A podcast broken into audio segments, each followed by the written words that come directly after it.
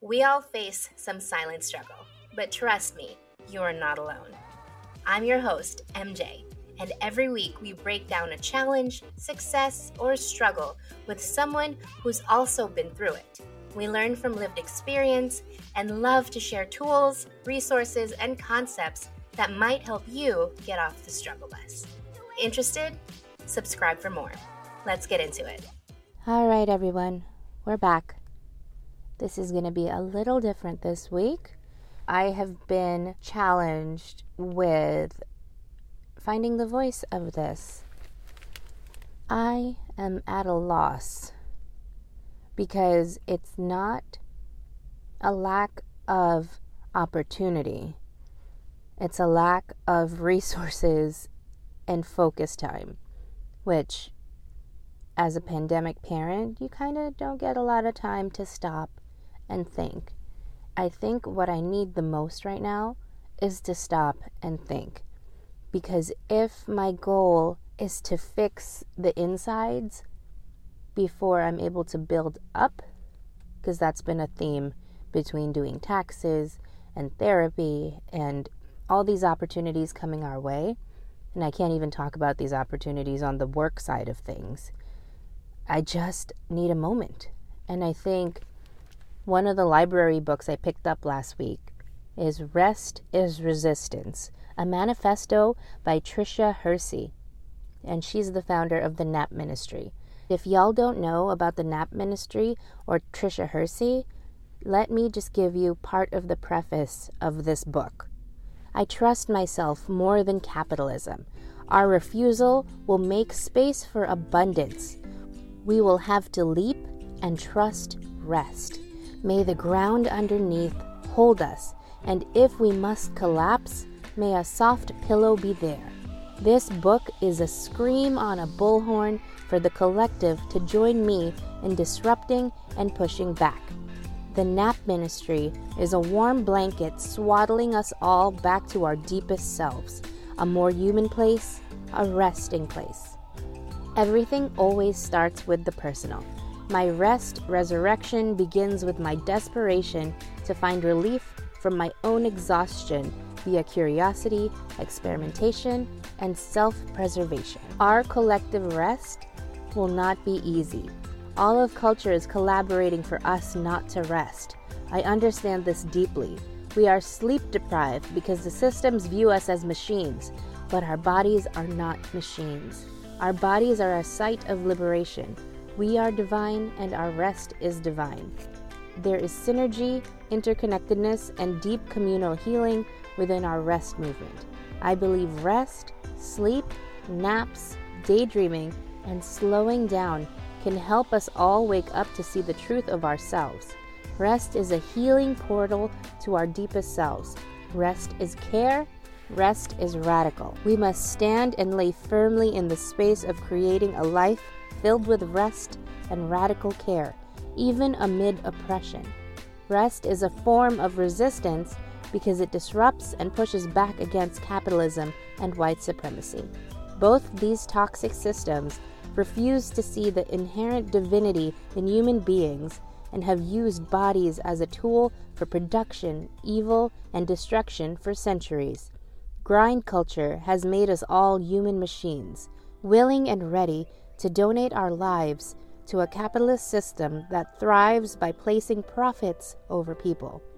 If we are not resting, we will not make it. I need us to make it. We must thrive. I know our collective rest will liberate us and shift consciousness. A rest movement, a spiritual movement, a political movement rooted in care and justice. The deprogramming from our brainwashing will take intention and time.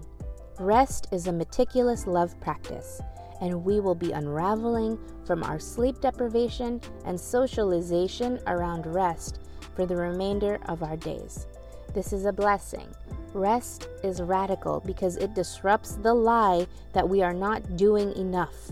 It shouts, No, that is a lie. I am enough I am worthy now and always because I am here.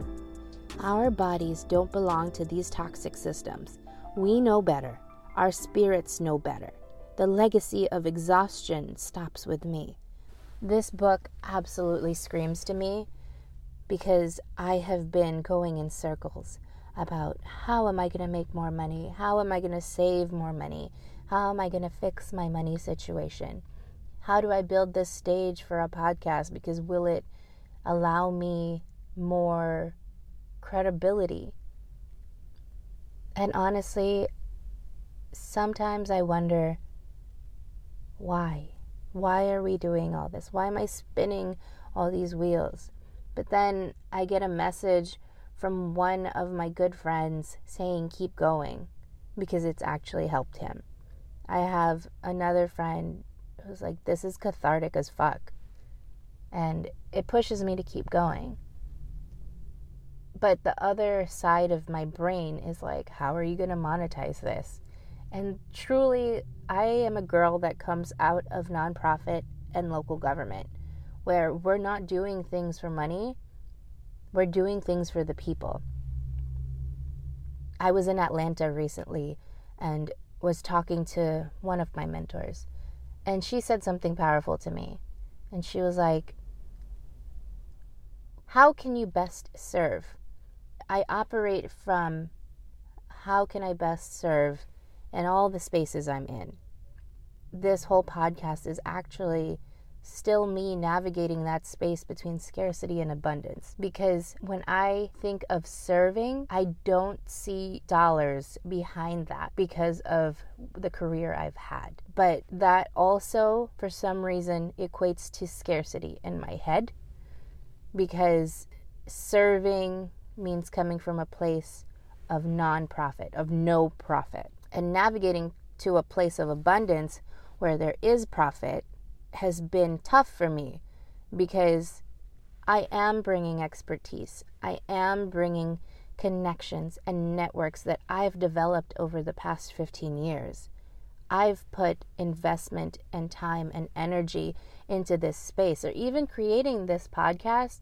I've spent six months nerding out on tools and resources and systems and subscribing to workshops and professional development things. I've put time and investment in this.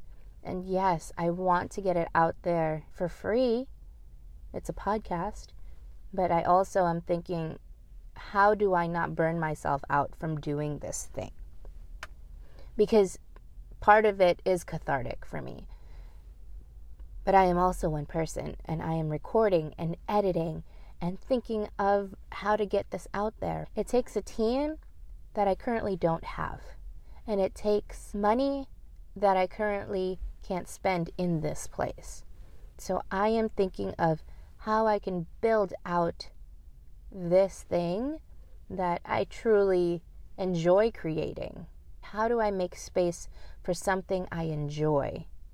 I've been following Tricia Hersey for a while. I've been following the Nap Ministry and the general tenets of rest is resistance have been playing in my head for at least the past five years, but actually acting on the rest is hard.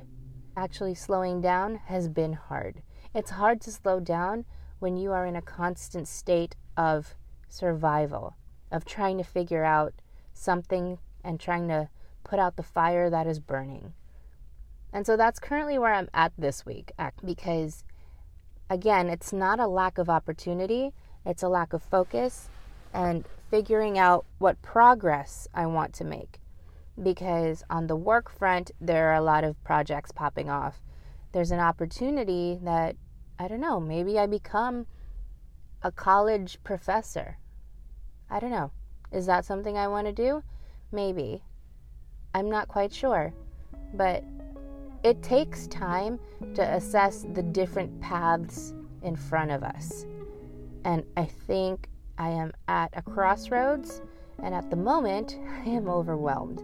And I think having this book sitting on my table and finally actually picking it up and reading it, it was the universe telling me to stop, take a breath, take a beat, take a moment, go lie down, and get some rest. And I encourage you all to do the same. Because we are not machines, we are people, And sometimes we just need to process.